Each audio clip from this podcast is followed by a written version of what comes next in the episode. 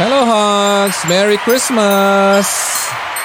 Kamusta, kamusta ang balita sa iyo? Ano ngayon, oh? Christmas pala? wow, maligayang Pasko! Kamusta? Merry Christmas sa iyo. Anong balita? Anong ginagawa mo? Nga pala, yung mga nagpadala ng donation uh, sa panawagan natin para sa tabang or tulong para sa mga nasalanta sa Visaya, meron na tayong update. Grabe naman, oh. Nakakatuwa naman. Maraming uh, nag-respond uh, sa call. Marami ba? Yan ang tanong. Uh, malaking halaga. Pero uh, bilang lang sa kamay yung uh, nag-join. Grabe. Well anyway, sabi ko nga, uh, higher level na kasi ang pagbibigay eh. Kaya marami sa atin talaga, well, kayo lang pala. ang iba lang. ang nahihirapan. Yan. Okay. Anyway, naiintindihan ko naman yan. Uh, mahirap nga, pero kailangan dapat hindi mahirap. Mahirap pero dapat hindi mahirap. Kasi ano yan eh, pagbibigay yan eh. Uh, kumbaga, ang, pag nagbigay ka, hindi ka dapat uh, nag-iisip ng uh, pabalik sa iyo. Diba? Ngayon, pag-usapan natin, ano ba ang best gift sa Pasko? Gusto mo pag-usapan natin yan? Uh, pero bago yan, Uh, gusto kong uh, pasalamatan ang uh, managbigay nandito sa baba. Yung mga numbers, referen- reference numbers, ayaw nila magpakilala. At uh, ayun oh, grabe oh. Palakpakan natin. 100% po niyan ay ipapadala natin doon sa ating ka-partner, sa media partner, ang FEBC, at uh, sila ang bahala na kung sino ba talaga ang uh, pagbibigyan yung mga taong talagang nangangailangan. Ano? Kaya kung gusto mo pang magpahabol or humabol, may, pwede pa.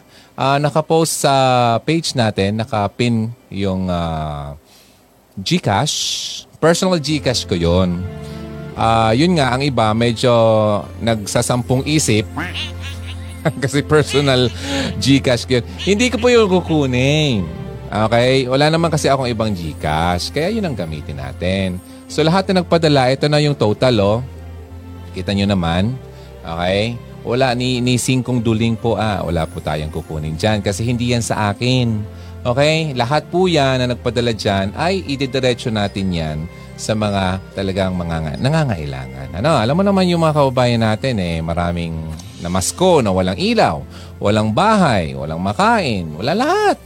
Ah, mabuti ka nga, oh. Sarap ng buhay mo ngayon, oh. Sarap ng kinain mo. Oh. Nakita ko, lechon, oh. Pambira.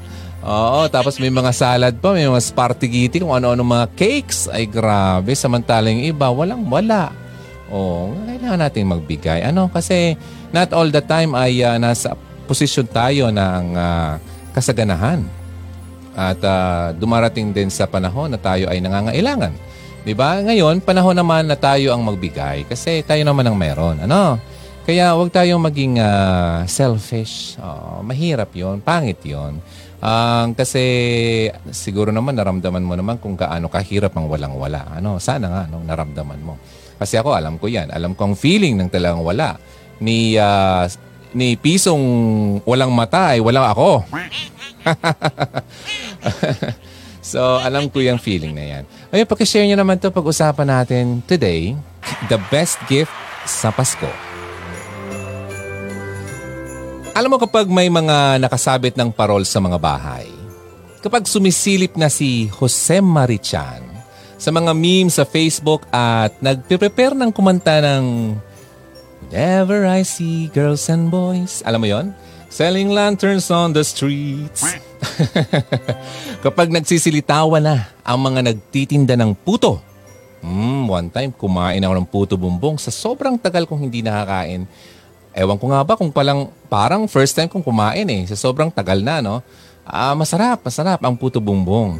And also known as ang tawag dito ay Filipino Purple Rice Cake. Marunong ka bang gumawa nun? Masarap siya. Oh, mahal nga lang. Kasi siya lang ang nagtitinda dito sa amin. Walang kalaban.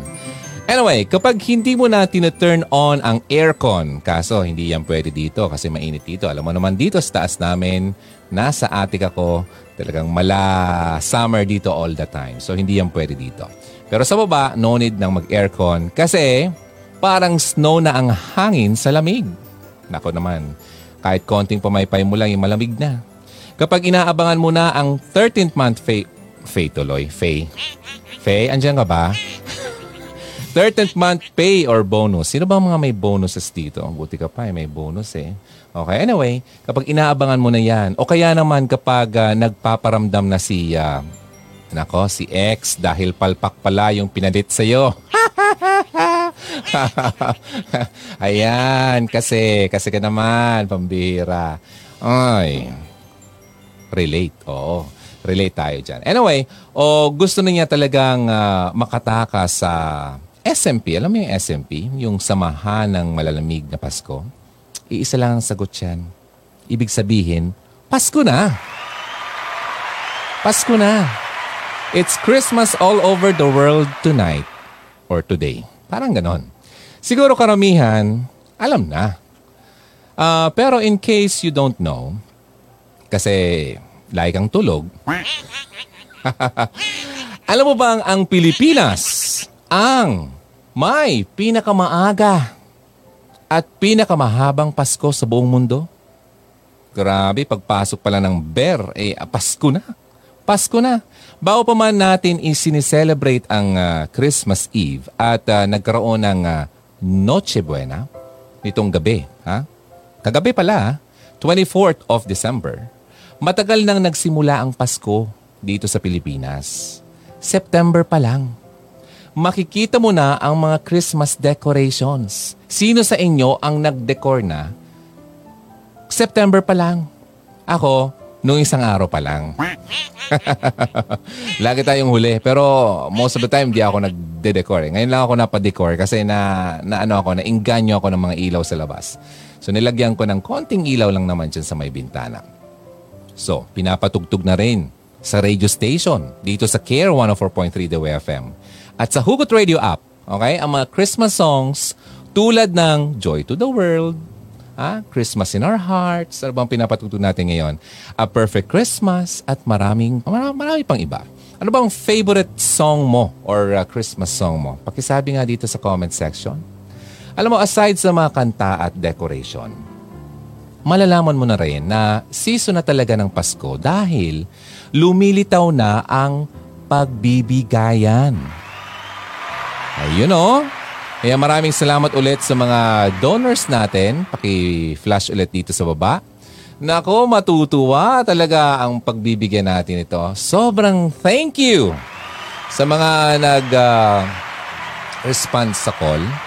Uh, ipapadala natin to sa media partner natin. Kasi ako wala namang na kakilala doon or wala tayong contact doon. Uh, kaya ako nakipag-partner sa ating, uh, meron tayong media partner.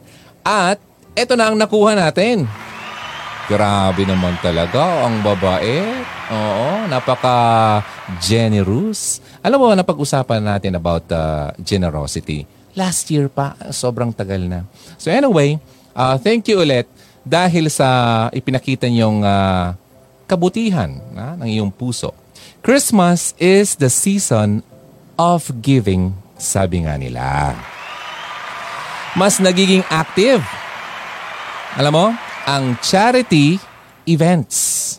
Nandiyan na yung uh, fun run, art exhibits, online fundraising, at iba pang efforts ng non-profit organizations para makapagbigay ng donations sa kanilang chosen charities katulad ng ginagawa natin.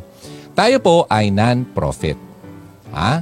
Kaya wala naman tayo ditong commercial kung ano pa man. Kaya tayo naghihingi, nag-fundraising uh, tayo online para sa inyong mga donations. Kaya sa mga nag-respond dito sa call natin, maraming maraming salamat. At nakikita mo naman dito sa baba ang mga reference uh, numbers at yung mga halagang iba, pero ayaw nilang magpakilala. Kaya palakpakan ulit natin. Kung gusto mo pang humabol, alam mo naman yung uh, number dito sa baba, paki-send na lang ulit. Okay? At hang, habang nandito pa yan, kasi para isang buo nating padala. Now, eto na ha. May mga nagsasagawa rin ng feeding programs. Ah, yung parang uh, kaya nga yung mga bata sobrang sisipag pumunta ng simbahan kasi nga may mga nagpapakain ha, uh, sa labas ng simbahan. Yun nga lang, ang downside doon, nauna yung pagkain kaysa sa makinig sa misa ng pare. may nakita pa nga ako. Nako, pambihira. Yung mga pinagkainan ay iniwan lang sa labas ng simbahan. Hmm, very good ba? Nako, sa mga nakikinig, wag naman ganon. Ah, matuto po tayong magtapon sa tamang tapunan. Pinakain ka na nga tapos sa tapon ka lang dyan sa tabi-tabi. Ay, pambihira naman. Matatapos na ang taon, ganyan ka pa rin. Ha? So yun ha, may mga nagpapakain, feeding programs. Ha? Lalo na para sa mga nasa poorest of the poor. Nandyan din yung mga kapitbahay na nagpapalaro with cash prizes. Grabe oh. Gcash. As a tradition of giving ngayong Pasko. At syempre, hindi rin mawawala ang exchange gifts. Okay?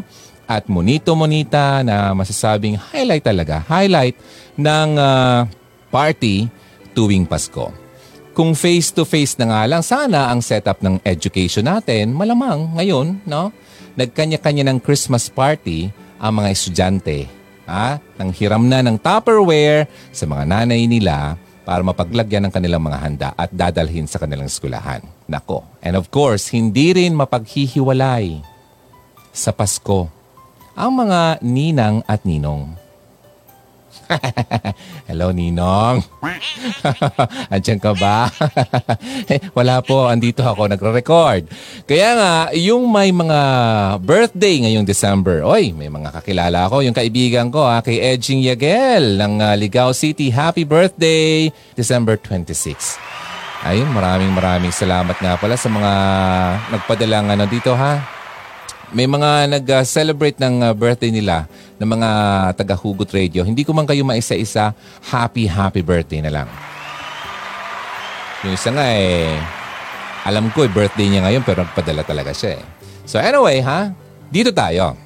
Madalas, they are at uh, a disadvantage. Bakit? Kung birthday baby ka kasi, ang regalo mo para sa birthday mo, yun na rin ang madalas na regalo para sa iyong Pasko. O, di ba? Kasalo na. May birthday na, may Pasko pa. So nakaisa lang. So two in one. Kaya yun, disadvantage yun sa mga may Pasko or sa may mga nag-celebrate ng uh, birthday ngayong Pasko. So anyway, ito na ha. Pero as a gentle reminder, hugs ha, makinig. Kung ikaw ay isang inaanak, makinig ha. Sana naman ay hindi mo lang naaalala ang iyong ninang o ninong tuwing Pasko. Kung ikaw naman ay isang ninang or ninong, hindi ka rin lang dapat nagpaparamdam kapag Pasko. Naubo ako dun. Tinamaan ako sa sarili ko. Ah. Remember that more than giving a gift, ang role naman kasi natin ha, ay bilang ninong ay i-guide ang inaanak through life. Yung mga inaanak ko dyan, magpakita naman kayo. sa totoo, hindi ko na makilala kasi last kong kita sa kanila ay talagang baby pa. Ha? Ako po kasi, uh, wag, wag niyo akong kunin ninong kasi madidisappoint kayo sa akin. Alam mo bakit? Nagre-regalo lang ako kapag binyag. Mm. Ayun naman kasi. Tapos may, na- may nanood ngayon dito na, Madi, Madi, Padi, ah, ah kaya naman pala ang kur- kuripot. Hindi po ako kuripot. Yun lang talaga. Pero pag nakita ko, nako, malamang, di ba? Kaya sa totoo, marami na akong inaanak na hindi ko kilala. Mm. Uh, mga malalaki na. Oh. Pero kapag uh, nakita naman kami, eh, siyempre, kung halimbawa kailangan talaga ng tulong, di ba? Why not? Coconut. Di ba? So, andito naman ako lagi. Di ba? So, pwede ako maging guide. Ah, tour guide. Although maganda mga, yung mas nagiging uh, natural sa mga tao ang act of giving kapag Pasko. Natural, di ba? Kasi Pasko, mabait, no? nakakapagbigay, uh, nakakalungkot nga lang talaga na there are some people who take advantage of Christmas. Alam mo kanina, bago ako nagpanhik uh, dito, tumaas dito, may kumakatok. Okay. Oh, yan, pumuputok-putok. May kumakatok. Hindi naman sa amin. Tapos, nagkataon wala yung kanyang uh, pakay na tao. Nung nakita ko, ayun, siyempre umalis na lang. Ang dami palang bitbit. Ano? Ilan sila magkasama? Tatlo, pati yung bata. Ang daming bitbit na, no? Ang sabi ng na, nakapagkwento lang, talagang pakay noon, uh, every Christmas, lahat, lahat ng ninong, okay, ng kanyang anak or ninang, ay pinupuntahan binabahay-bahay. Okay? Kaya, kumbaga, ilan ba ang naging ninong? Halimbawa, sampo ay sampung bahay kanyang pupuntahan. Kaya pala nakita ko, ang daming bit-bit. Ha? So, Well, yung iba nga, sabi ko nga dito, nagte-take advantage ng Christmas. Okay, nandiyan naman. Well, hindi naman yung... Kasi parang one time lang, eh, every year lang nakakaalala. Hindi man lang naalala yung ninong o ninang nung ito ay nagkasakit, di ba? Hindi man lang binisita. Kapag nakita somewhere dyan sa, sa sentro, hindi man lang mangmano. Di ba? hindi, nyo turo, hindi nyo tinuturuan ng anak nyo. Oy, nakakahiya naman yun. Turuan nyo yung anak nyo ha na magmano. Marami ng mga magulang ngayon ang nakakalimot ng ipasa ang mga natutunan nila yung sila ay bata pa sa kanilang mga anak ngayon. Yan ang ako'y nalulungkot dyan. Ano? Uh, maraming mga bata hindi na marunong magmano. Ay, nako. So, yun. Ito naman, ang iba, nandyan yung mga scammers. Oy, marami ngayong peke ha. Maraming peking isang daan, limang daan at isang libo. Akala mo legit na fundraiser ang isang organization, kaya ingat ka. Well, hindi ko naman nga masisisisi yung ibang mga nandito na ako'y uh, pagdududahan uh, na ipambira naman kung ako naman na scammer eh, katagal nyo na akong kakilala. So ito nga, kaya kailangan ko talang i-post ito para mawala ang iyong mga pagdududa. Ha? Alam niyo nung total ha, andito yung total o yung tumatakbo ha. Lahat yan ha, wala akong iiwan sa sarili ko dyan ha. Nagkataon lang ako ang nananawagan, ako uh, ginamit yung sarili kong uh, Gcash kasi wala naman akong ibang way para mas mapadali ang iyong pagpadala. Hindi ibig sabihin na bubulsa, ibubulsa ko yan. Okay? so, Well, hindi ko naman masisi kasi may mga fundraisers naman kasi na mga akala mo ay legit. Yun naman pala ay uh, tamad lang magtrabaho at uh, nag, uh, nabubuhay na lang sa panloloko ng ibang tao. Ano? May iba naman na nang bibiktima through online uh, bank fraud. Yan, itong uh, December 15 nga eh, hundreds ng customers ng isang sikat na bangko. Kakilala yan. Alam yan ni uh, ng uh, kahags natin. Na biktima. Ano? Na hack Nakita na lang nila na sa kanilang history ng transaction na idiniposit ang pera nila sa ibang bank account. Nako, nagoyo na. Na-trick na ng online uh, bank fraud na ito. Kaya mag-iingat ha. May isa pang uh, nakaka-disappoint. Alam ba? Bilang isang YouTuber din katulad ko. Nakakalungkot lang na may mga ibang uh, ginagamit ang uh, YouTube, ang platform or kahit na Facebook uh, para pagkakitaan ang ibang tao. Ang uh, laging bida sa channel nila, di ba? Siyempre sila. Well, ang binibida nila naman, siyempre yung mga mahihirap. Nirecord ang uh, pagtulong sa iba. Kunyari, tutulong. You know, at first glance, parang wala naman na mali kasi, di ba? Giving, nakakatulong naman sa iba. Pero at the end of the day, ano ba talaga ang motive nila sa pag-post ng uh, act of kindness. Bakit hindi nila magawa ng tahimik ito? Bakit? Anong sagot? Para may return of investment or ROI. Yes, tutulong sila sa mahihirap, pero babalik din naman yan sa kanila through views, yung may mga ads, di ba, na makukuha nila uh, nasa simpatya ng mga taong nanonood ng kanilang mga videos. Although may ibang uh, YouTubers na bukal naman talaga sa loob nila ang pagtulong, well, sana nga lang ganun, sana ay wag na lang natin gawin in front of the camera. Yun lang naman ang punto ko dyan. Kung gusto mong tumulong, ay wag mo nang ipakita sa iba. Okay? Sarilihin mo na lang. Or pwede mo naman siyang i-record, uh, i, uh, i-camera, pero wag mo nang i-publish publicly. Okay? Pwede mong i-publish sa mga supporters mo. Yun. Internal.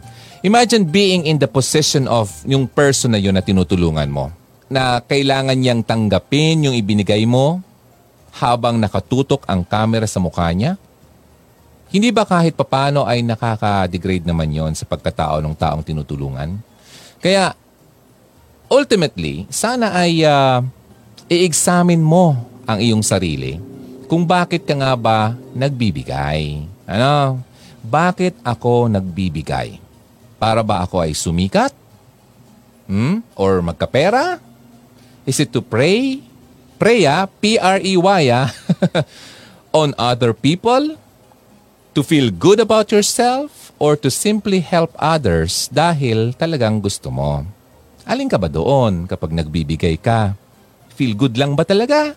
Or mambibiktima ka ng ibang tao? Or talagang bukal naman talaga sa puso mo? Alin ka doon sa tatlo? Kanina pa natin alam mo, pinag-uusapan ng giving. Pero bakit nga ba may pagbibigayan? Ayan. Bakit may pagbibigayan? Why do people give? There can be five reasons. Number one, first, people give kapag alam nila na yung act of giving na gagawin nila May it be in form of a donation katulad ng mga nakikita mo dito sa baba na tumatakbo-takbo yung banner natin ng yeah, mga, num- mga numbers na yan ay yung mga reference numbers po yan.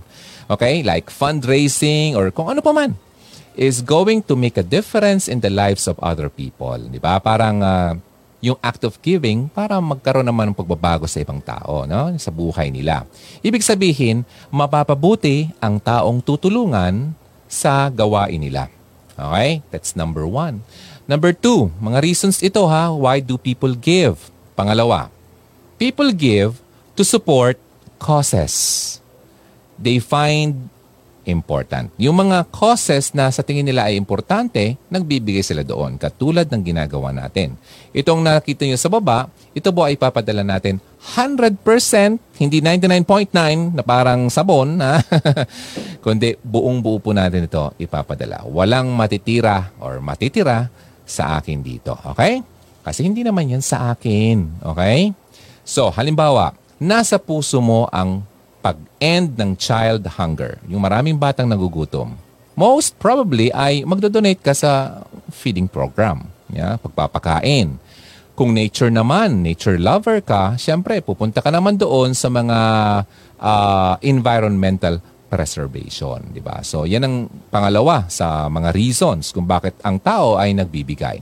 Pangatlo, some people give to support the fight against a particularly deadly disease. Halimbawa, yung uh, cancer. Ayun. Para magbigay ng comfort at tulong sa mga may matinding karamdaman.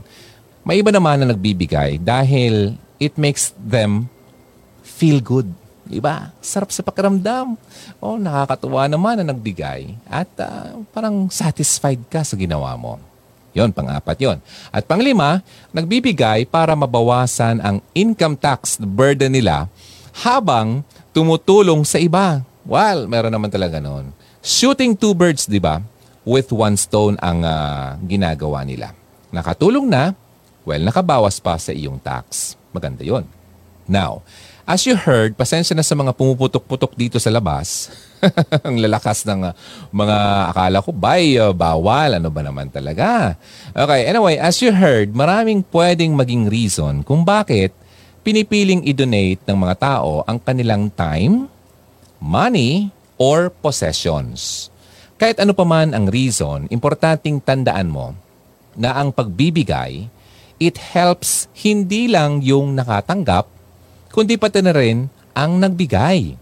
Act of giving helps both the giver, ikaw na nagbigay, and the receiver. Okay? Ngayon alam mo na what motivates you what motivates us to give, tingnan naman natin ang uh, actual na benefits ng generosity. Okay? Sabi ni Ruth Carter Stapleton, Christmas is truly Christmas when we celebrate it by giving the light of love to those who need it most. Nagbe-benefit ang mga taong nangangailangan Pero ano ba ang benefits na nakukuha ng nagbibigay? Ikaw na nagbigay, ano ang benefit na makukuha mo sa pagbibigay? So here are seven reasons na mag-iinganyo sa iyong magbigay, hindi lang ngayong Pasko, kundi for every season. Okay? Hindi ka lang mabait kapag Pasko. so, ito na yung pito para mainganyo ka naman. Number one, it activates the reward center in your brain. Isang US University professor ang gumawa ng isang study about the effects of giving. Ang resulta, kapag nagbibigay ka raw, it creates a pleasurable response sa iyong utak or brain. Nag-release ito uh, ang ating katawan ng chemical hormones like endorphins and dopamine. Okay? In short, kapag nagbigay ka, may sense of reward and well-being. Giving feels great in the deepest part of your being. Ganda ng pakiramdam. So, why not do it more, di ba? Kapag nagbibigay, di ba, ang sarap-sarap? So, bakit hindi mo gawin lagi-lagi? So, that's number one, ha? It activates the reward center in your brain. Pangalawa, it promotes life satisfaction. Ang pagbibigay ay nagre-result sa release ng oxytocin ito yung uh, tinatawag na love hormone. Nakuha mo siya kapag may physical connection ka, halimbawa niyakap ka or yumakap ka. Ito rin yung uh, dahilan kaya some things that therefore giving also promotes gratitude in the giver. Ay so, sabi dito, data has shown na yung mga taong nagdo-donate ng time, pera, or regalo man ay mas satisfied sa buhay. Sa buhay nila kaysa doon sa mga hindi nagbibigay. The more generous you are, the more you'll enjoy your own life. Wow! So ano pang hinihintay mo? Get out there and give. Magbigay ka na. Oh, di ba? Yung mga generous pala doon or dito sa atin ay mas na-enjoy nila ang sa nilang buhay dahil mapagbigay sila. So why not give? Pangalawa pa lang yun ha. Pangatlo, para naman yung mga benefits to ha, sa mga nagbibigay. It makes you happy. Okay? Isa pang uh, pag-aaral ulit sa US sa mga effects ng uh, giving na ginagawa. They found out na yung mga habitual givers, meaning habit na talaga nilang magbigay, ay yung mga taong uh, laging pinapractice ang pagbibigay ay mas masaya happiness, contentment. Importante in life than those who don't give. Yung mga hindi nagbibigay pala, no? Talo mga ng, ng mga nagbibigay dahil sila ay mas masaya at kontento. Yun ang pinaka-importante dun para sa akin, yung contentment. It helps you feel content. Okay? Makes you happy. Parang okay lang, di ba? Parang wala ka nang hinahanap pang iba. Maganda kaya yun. So that's number three. Number four, ito ay contagious. Parang COVID. No? Nakakahawa. Kapag nagbibigay ka, you also inspire others to give. May chain reaction ito kasi. At ang chain reaction na ito ay walang end. Ano? The act of giving is very contagious simulan mo nang magbigay at hindi rin ito magtatagal, makita mong mas generous na rin ang mga kaibigan at pamilya mo kasi nakita nila sa iyo ito.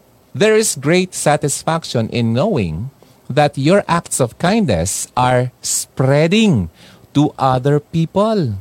Wow! Masarap pala nung ano, pagbibigay kasi parang may sakit ka na nakakahawa. Pero yung sakit na ito ay hindi ka lalayuan ng tao. Di ba? Pwedeng sila rin mismo ay ma-inspire na tumulong din dahil sa pinapakita mong pagtulong. Na? Tingnan mo ha. Yung manonood, pagtulong lang pinag-uusapan natin, nagsiuwian na. Ayaw nang manood. so ibig sabihin, wala talaga sa puso nila. Ano? Sige, anyway, you never know kung gaano kalayo ang impact na mabibigay ng isang simpleng regalo or act ng pagtulong hindi mo alam. Let's light the fuse of generosity. Sindihan na natin yan. Ano? Number five, it improves your health. So here are few health benefits na ma-achieve mo kapag nagbibigay ka. Number one, nakakatulong mag-reduce ng high blood.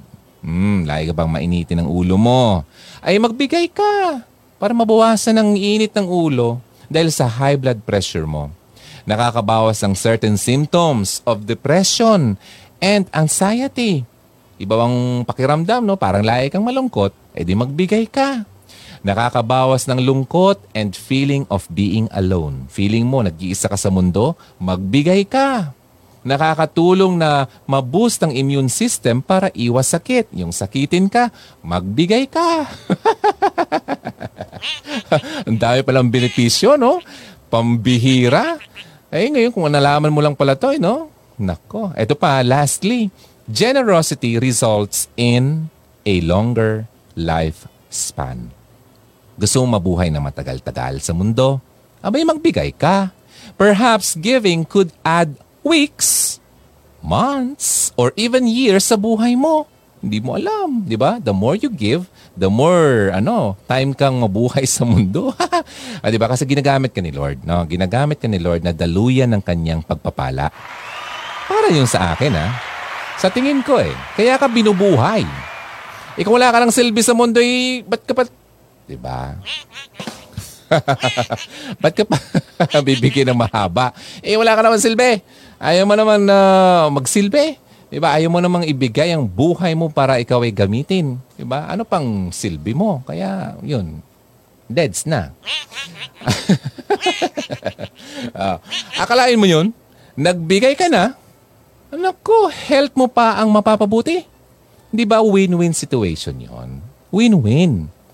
Number six. Dito na tayo sa number six. It reduces stress. Lagi ka bang stressed? Kapag nagbibigay ka, mas mababa ang rates of stress at lower ng blood pressure. Yung mga hindi nagbibigay, ayun no, ilang buwan nang nag-ICU dahil ayaw magbigay. Ayun, nasobrahan, kagaganyan, kakasuntok, eh, boxer eh. Ayun, so nakakalungkot man. Ano, may mga nakilala kong uh, ganong tao na sobrang yaman. Ay, mayaman. Pag sinabi yung mayaman, sobra-sobra sa kanyang pera. Ayun, hindi siya giver, hindi siya mapagbigay, masyado siyang ganyan, boxer. Nung nagkasakit, ay doon ang naubos yung kanyang pera. Oy, milyon-milyon ang nawala sa kanya dahil sa kanyang sakit. Oh, yun ba naman eh, ilang araw ka sa ICU? Oh, gusto mo yon? Oh, at sabi dito, isa sa mga benefits ay nagbuboost ng iyong immune system para iwas sakit. Kaya pala, yung mayaman na yun ay nagkasakit. Ah, see that? Ayoko ng ganon. Okay lang na mawala ang aking pera. Ano? Kasi hindi naman talaga yan sa akin. Dumadaloy lang yan sa akin. Ito na nila, syempre, hindi nila na-enjoy yung health benefits ng pagbibigay. So you see, kapag nagbibigay ka, hindi ka lang nagiging masaya, nababawasan din ang stress mo. It helps ease tension in your life. Kaya pala yung mga mayayaman na kuripot, masyadong tense, no? No? Parang, di mo lang ngumiti sa iyo para mo mong uutangan. Di ba? di ba? Uh, magkikipag-smile ka, ayaw magkipag-smile back sa iyo. Ang, sa laging iniisip niya, eh, mangungutang to, maghingi to. Ay nako, magbago ka na kung ganyan ka. Number seven, it increases self-esteem. Ah, givers enjoy a higher level of satisfaction and contentment in life. Kapag giver ka, mas positive ang tingin mo sa sarili mo and mas mataas din ang confidence mo kaysa sa mga hindi nagbibigay. When you give, you feel better about yourself. At dahil dyan, nakikita ka ng iba na mas, na mas positive, ano? ang light mo sa kanila. Positibo, mas nagiging maganda rin ang tingin nila sa iyo dahil nga sa pagbibigay mo. Wow! Si Bill Gates, sino bang hindi makakilala sa kanya? Bata pa ako, Bill Gates na yun eh. Huh? Kilalang kilala na yun eh.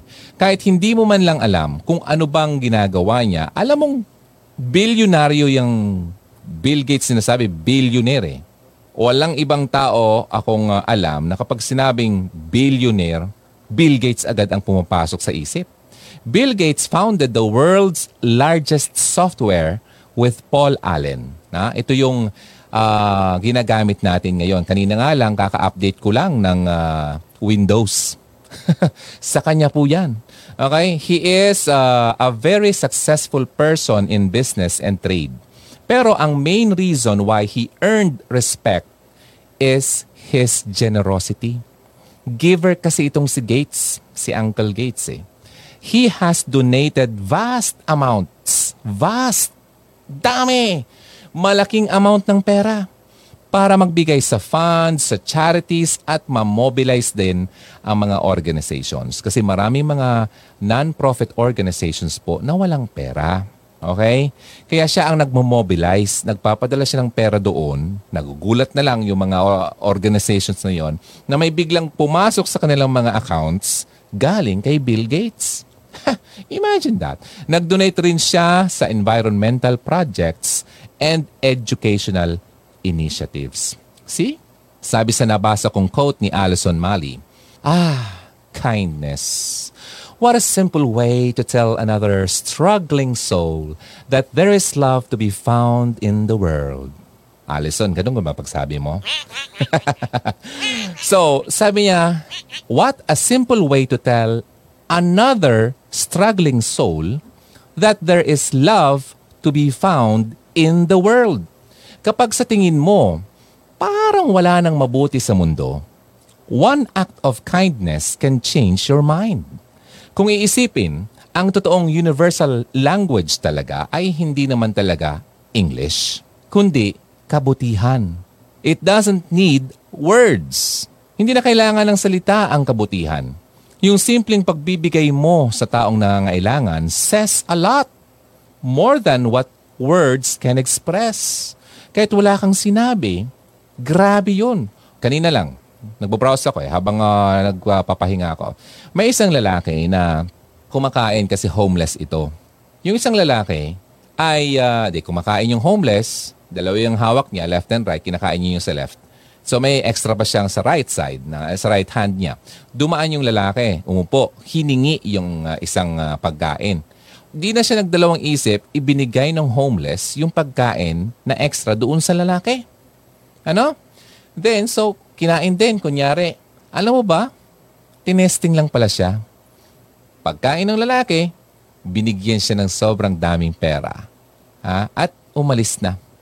No words at all Grabe yung impact nung ginawa ng lalaki doon sa homeless. Grabe yung iyak niya. So see that? The act of kindness. Grabe. So hindi na kailangan ng uh, mga salita. Yung simpleng pagbigay mo lang sa nangangailangan says a lot more than words. Kaya kung gusto mong magpakita ng pagmamahal, you give. Magbigay ka. Magbigay ka sa abot ng iyong makakaya. Ang iba kasi dito, hmm, kulang na nga sa akin, ba't pa ako magbibigay? Di ba? Wala pa ngayong sweldo eh. May mga naghihintay na sa akin para magpadala ako ng pera. Hindi mahi, hindi madali po ang uh, ang pera dito sa ibang bansa. I know that. Oh, wala naman uh, hindi ko naman sinasabi, dina-downplay ang iyong uh, paghahanap buhay diyan sa ibang bansa, di ba? Mahirap naman talaga maghanap ng pera or mag-earn. Lalo pa sa labas ng bansa. Pero ang uh, point ko dito, ang binabago natin dito ay yung puso natin. Alam mo ba kasi, hindi naman yan kung gaano kadami ang iyong pagbibigay, kundi kung ano ang laman ng iyong puso. diba? Kalit-lit na nga ng pera mo, eh, wala ka pang uh, pagbibigay sa puso mo, eh paano dadami yung pera? diba? diba? Puro reklamo ang nasa isip natin. Diba? Alam mo ba, you try. Alam mo, testingin mo Di ako nagbibiro. Okay? Magbigay ka sa abot ng iyong makakaya. It is only by giving that you can receive more than you already have. Grabe, no? Tandaan na ang pagbibigay, hindi lang yan tungkol sa pagbibigay ng donasyon. It is about making a difference. Kahit gaano man yan kalaki o kaliit, di ba? Yung impact nung ginawa mo, yun ang importante doon. Kaya ang tanong, Will you spread generosity this holiday season? Unlike impulsive spending, impulsive, yung hindi ka na nag-iisip, sige, bilhin ko na yan, add to cart, add to cart. Yung pag-check out ng lahat ng mga nasa cart mo sa online shopping, impulsive giving can bring wonderful blessings sa iyong buhay, sa iyong katawan, okay, sa mind and body. Impulsive giving. Okay, yung kanina, impulsive spending. Magkabaliktad yon. If hindi ka sure what and how to give, hindi mo alam kung paano eh. So, here are some suggestions natin. Unang-una, you can donate sa ating mga kababayang nasalanta ng bagyong Odette. Okay?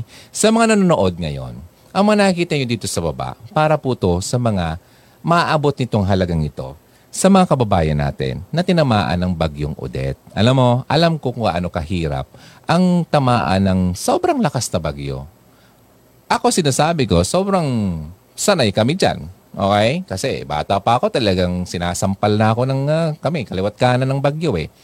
'Di ba?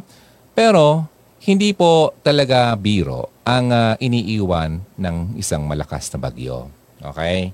Pasalamat nga kami ay uh, konkreto ang aming bahay. Eh paano yung mga iba? Iba? Wala nang bubong. Wala nang ang bubong. Wala na talaga yung bahay. 'Di ba? Totally. O paano? May mga anak pa yun, may mga bata. Wala pang makain, walang trabaho. Di ba? Di mo ba yan naiisip na mabuti ka ngayon no, kumakain, busog na busog ka. Uh, di ba yung iba, wala pang ang, di ba, di pa nag-lunch. Anong oras na? Alas 5 na. Oh, parang ano na, hapon na. Oh, so, di mo ba yan naiisip? Mga ganon. Kaya wag tayong uh, masyadong maisip. Ano? Kung nakita mo sa Facebook at online news, ang pinaka nangangailangan ng tulong na yan ngayon ay ang mga nasalanta ng Super Typhoon Odette. Okay?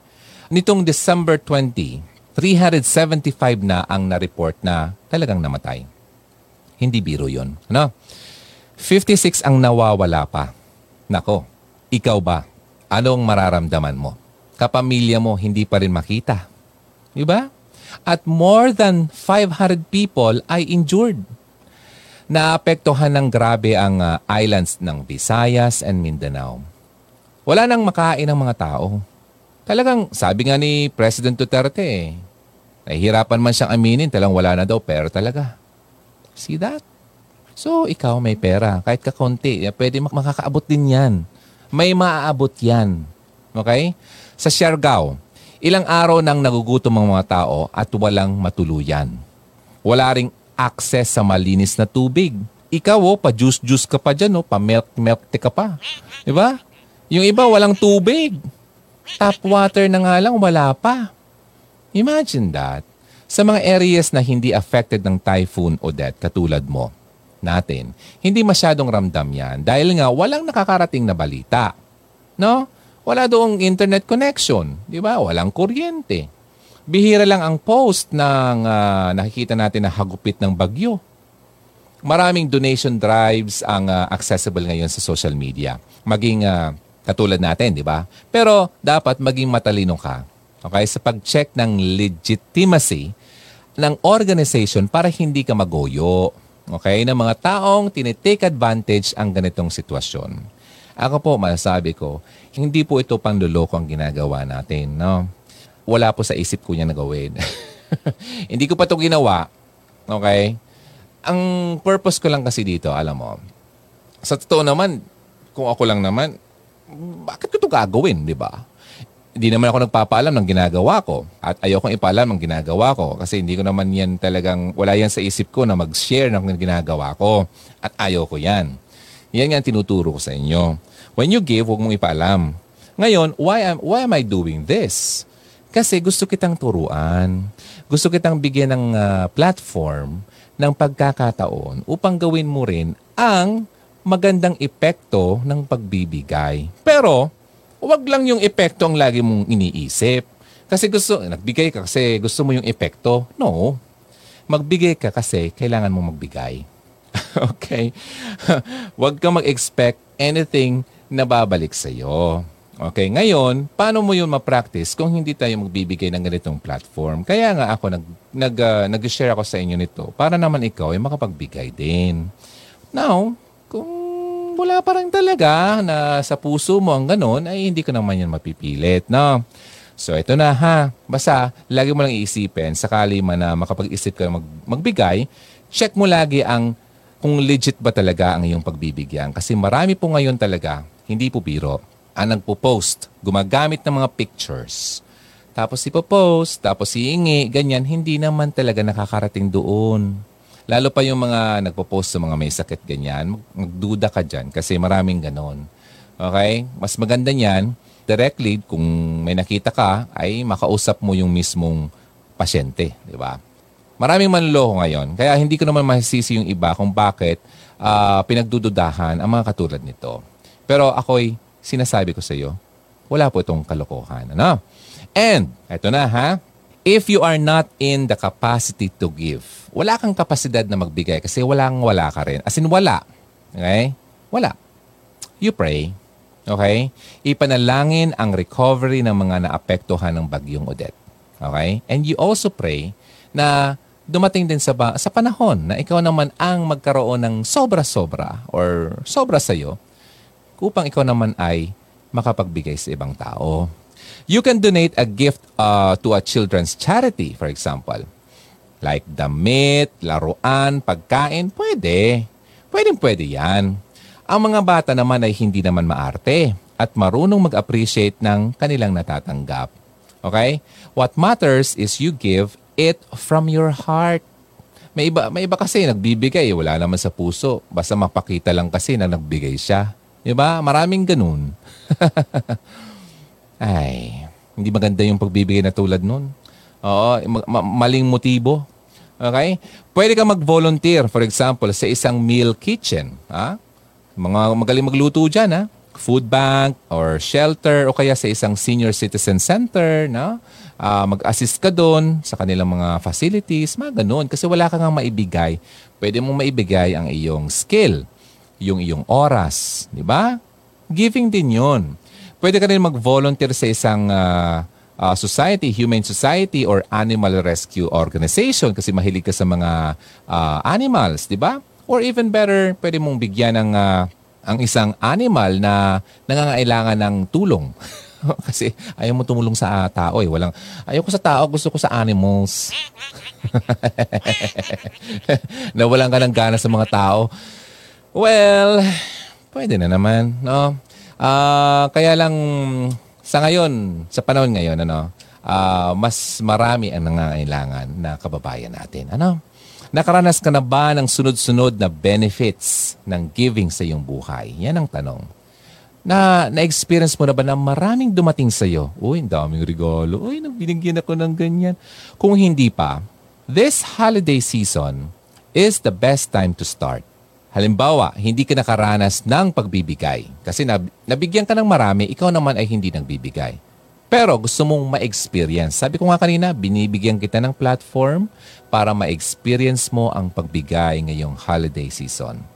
Now, this is the best time to start pwede ka nang humabol. Ano? Start by giving whatever you can. Your time, services, materials, or money. Sa ngayon, kasi we're talking about ng mga nasalanta, malamang uh, wala kang time para pumunta doon. so ang pinaka the best and uh, fastest way para maipadala ang ating tulong ay siyempre in cash. Pwede naman yung mga in kind sa mga susunod. Pero ngayon, mas madali po ang cash kasi bahala na sila kung anong kailangan nila. Yung pera na lang ang ating ipadala. At makita mo kung paano mag improve ang iyong health, happiness, at general well-being mo. Okay? Ito na yung mga benefits. Alam mo, sinasabi ko lang to para maingganyo naman kita. Kasi may mga tao kasi dyan na naghahanap ng ebidensya okay, ng, ng benepisyo ng kanilang gagawin. Pero sana dumating ka sa punto na hindi mo na tinitingnan yung benefits na makukuha mo, basta gagawin mo na lang yung nakakabuti sa iba. Okay? Kaya nga sabi ko lagi yung higher level na ang pagbibigay na pinakikita natin dito. Yung, yung sinishare ko sa inyo dito. Mataas na level ito. Kaya mahirap talaga ito. Pero kung maabot mo yon nako, ibang ibang klase ang iyong mararamdaman. Okay? Pero more than the salo-salo, dekorasyon, we're talking about Pasko at kung ano pa man, we celebrate Christmas in honor of the birth of Jesus Christ in Bethlehem. Diba? Jesus is the reason of the season. We celebrate Christmas dahil, gaya nga ng sinabi ng mga anghel, ang kapanganakan ni Jesus Christ is good news, magandang balita. At ang good news, hindi naman yan ikinakahiya, di ba? At or tinatago. Good news is meant to be celebrated. Kaya mag-celebrate tayo. Okay? We celebrate Christmas dahil sabi nga ng mga angels, A Savior has been born to you. He is the Messiah, the Lord. Okay? Importante ang tatlong title na ibinibigay ng anghel na ito kay Jesus. Una, He is our Savior. The Savior. Tagalogin natin, siya ang tagapagligtas na magliligtas sa atin mula sa kasalanan at kamatayan. Pangalawa, He is the human Messiah. Okay? Siya ay si Kristo who fulfills the law and the prophets. Alam mo, pag pinag-uusapan to, nawawala yung mga interest ng tao. Napapansin ko yan. Well, anyway, I still have to, I still need to say this. Pangalawa, showing that God is faithful. At ang pangatlo, He is the divine Lord na naparito sa mundo naging tao at ngayon ay nasa atin. Alam mo ba kanina, may mga pumunta dito mga bata kasama yung nanay. Uh, tinatanong ko mga bata, every time uh, may makita akong bata, katulad kahapon, may mga bata akong kausap. Nakita niyo pinig- pinicturean ko sila, di ba, kahapon. So tinanong ko, bakit tayo, ano ba ang sineselebrate natin ngayon? Christmas! Uh, bakit may Christmas? Pagkain! um, bakit tayo kumakain? Uh, wala, walang masagot. Okay? So, kailangan nating ituro yan sa mga bata. Why tayo nag-celebrate ng Christmas? Ano ba talaga ang reason? Bakit mayroong Pasko? Diba? Yan ang pinaka-importante nating ma-share sa ibang tao. Well, kahit ng mga matanda, hindi alam kung bakit may Pasko eh. Diba?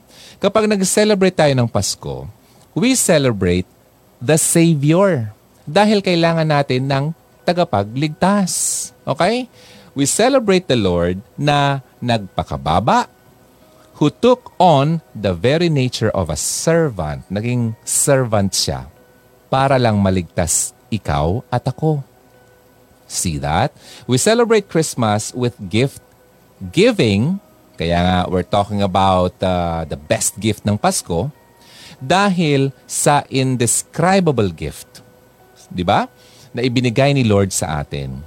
We celebrate Christmas with mga lights dahil ang ilaw ng uh, sangkatauhan ay naparito sa atin.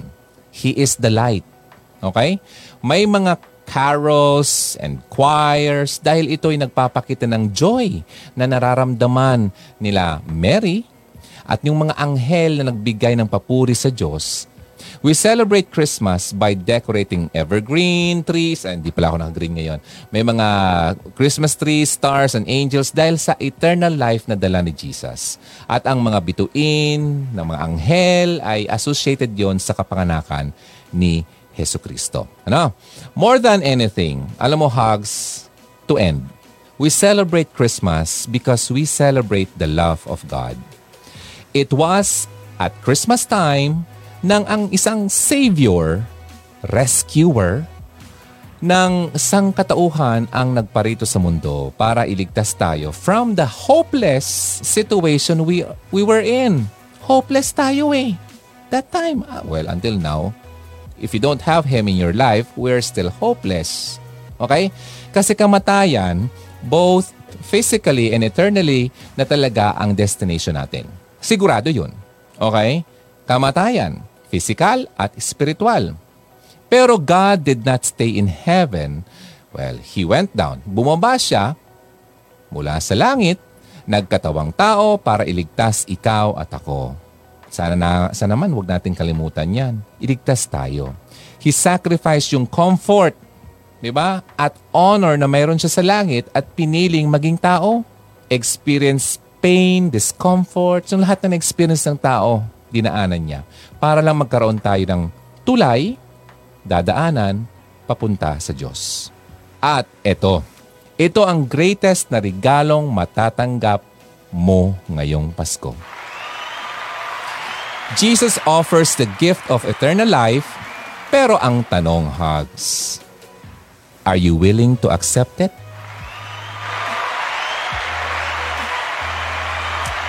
Willing ka bang tanggapin ang regalong yan, eternal gift? Libre pa. San ka pa? So that's the best gift ngayong Pasko. Okay? Hindi lang yung pinag-uusapan natin kanina na pagpapadala ng pera, damit kung ano pa man, pero ang talagang pagbibigayan na napaka importante para sa atin. Okay? Ay ang ibinigay na talaga sa atin mula pa noon na hinihintay lang na kunin mo, ito po ay ang gift of eternal life. It's free. Now, again, uulitin ko, dito sa baba, ang pinag-uusapan natin kanina ay pagbibigay. May mga nauna nang nagbigay dahil lang post tayo ng mga, mga opportunity para ikaw ay magpagbigay din. Now, kung wala kang kakayahan magbigay sa ngayon, you pray for those people naman. Ano? Sabay mo siya sa prayer sila. Maraming taong naghihirap ngayon po. Sobra. Maraming uh, walang-wala at maraming ang nangangailangan ng uh, kalinga. Okay? Dasal. At uh, pag-intindi man lang. Okay? Pag-aalala. Tabang sa Visaya donors. Ay, mga reference numbers dito, yan po ang mga nagpadala. At in total, 25,650. Dami, no? Kasi yung iba dito, malaki yung kanilang binitawan. Kumbaga, hindi nila nagdadalawang isip. Yung iba naman dito, maliit lang din ang halaga. Pero ang importante doon, yung puso kasi. Okay? Yung nagbigay, yung abot ng kanyang makakaya. Sabi nga nung isa dito, pasensya na mo na DJ Ron, ito lang makakaya ko. Nako, hindi mo kailangan sabihin yan. No? Yung, alam mo, may isang kwento sa Bible na nakita ni Jesus Christ na yung isang babae, yun lang ang binigay yung kanyang makakaya niya kumpara doon sa ibang nagbigay sobrang dami. Pero sabi ni uh, uh, Jesus, ito ang mas, mas ma- malaki ang ibinigay. Yung babaeng kung ano lang kayang ibinigay niya. Nagets niyo ako? Kasi ang tinitingnan doon, yung puso kasi. Yung iba kasi, ah, bigay, ah, yung parang naalala ko nung bata pa nga ako eh uh, may naglilibot, no? Kaya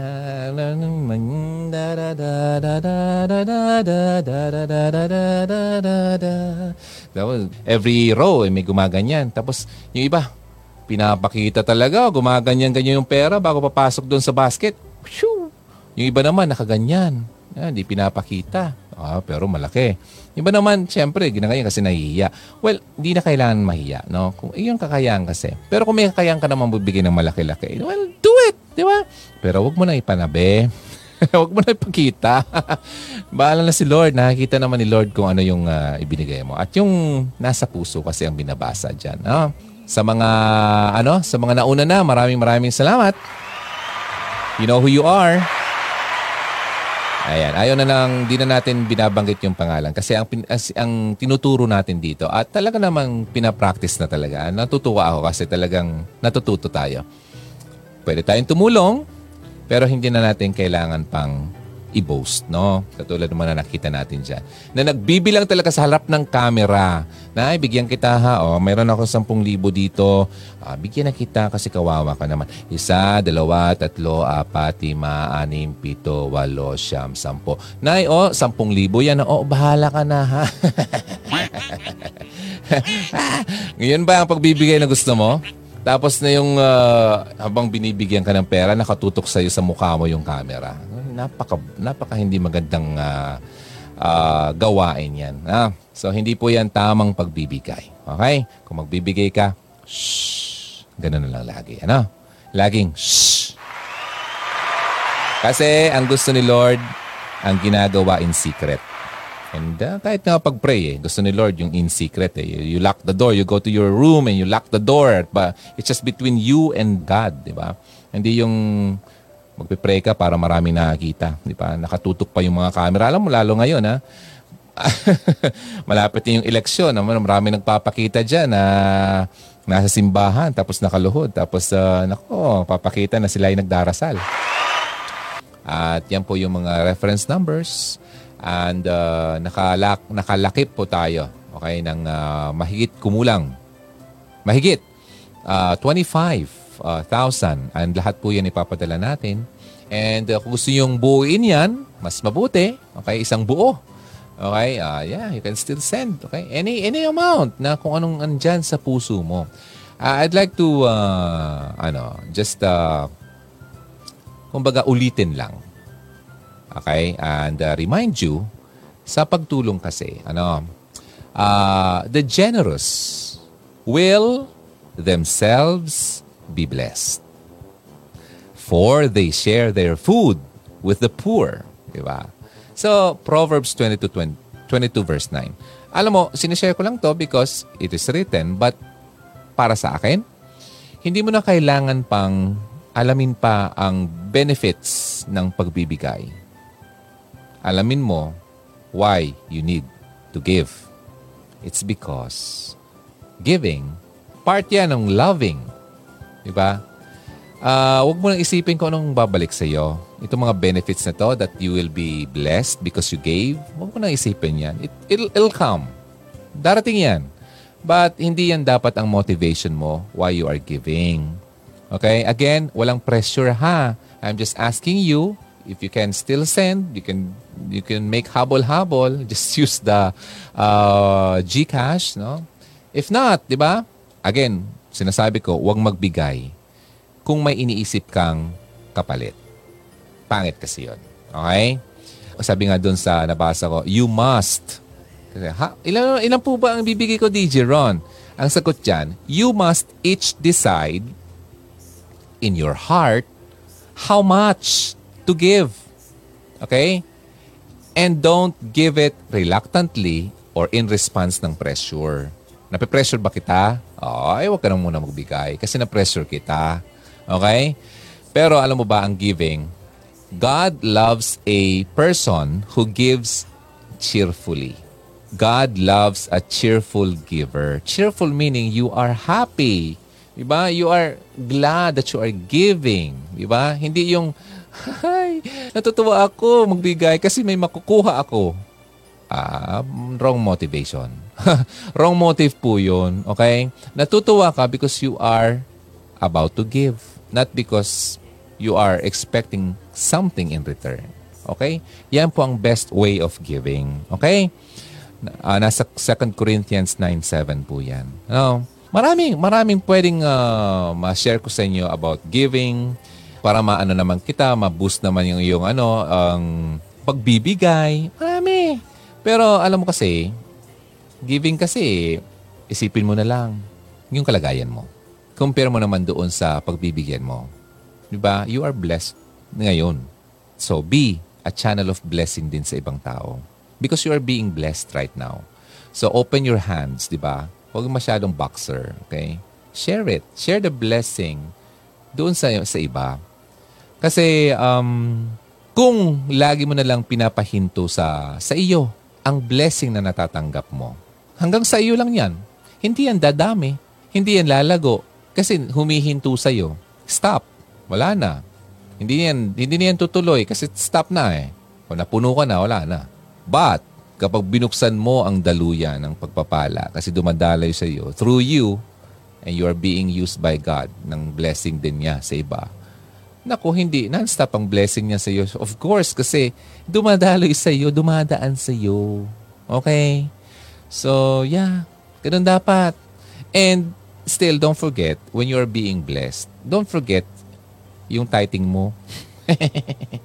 tithing.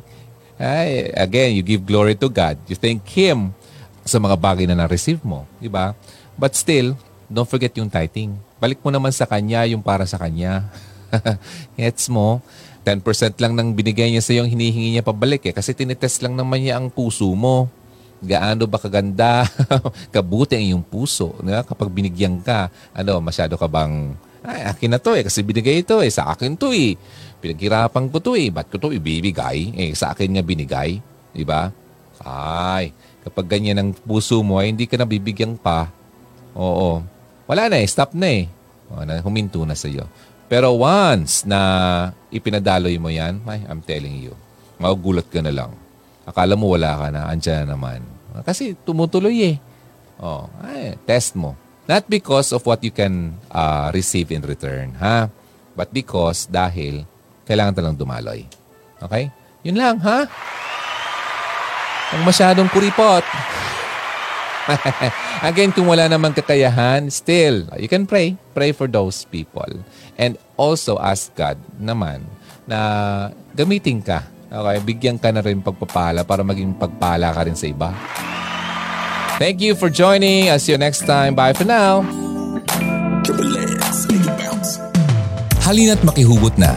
Kontakin kami sa 0946 763 9858 0929 359 4298 0915 931 7184 Kung nais mong magkapag-ugnayan kay DJ Ron, maaari mo siyang bisitahin sa kanyang YouTube channel sa Hugot Radio.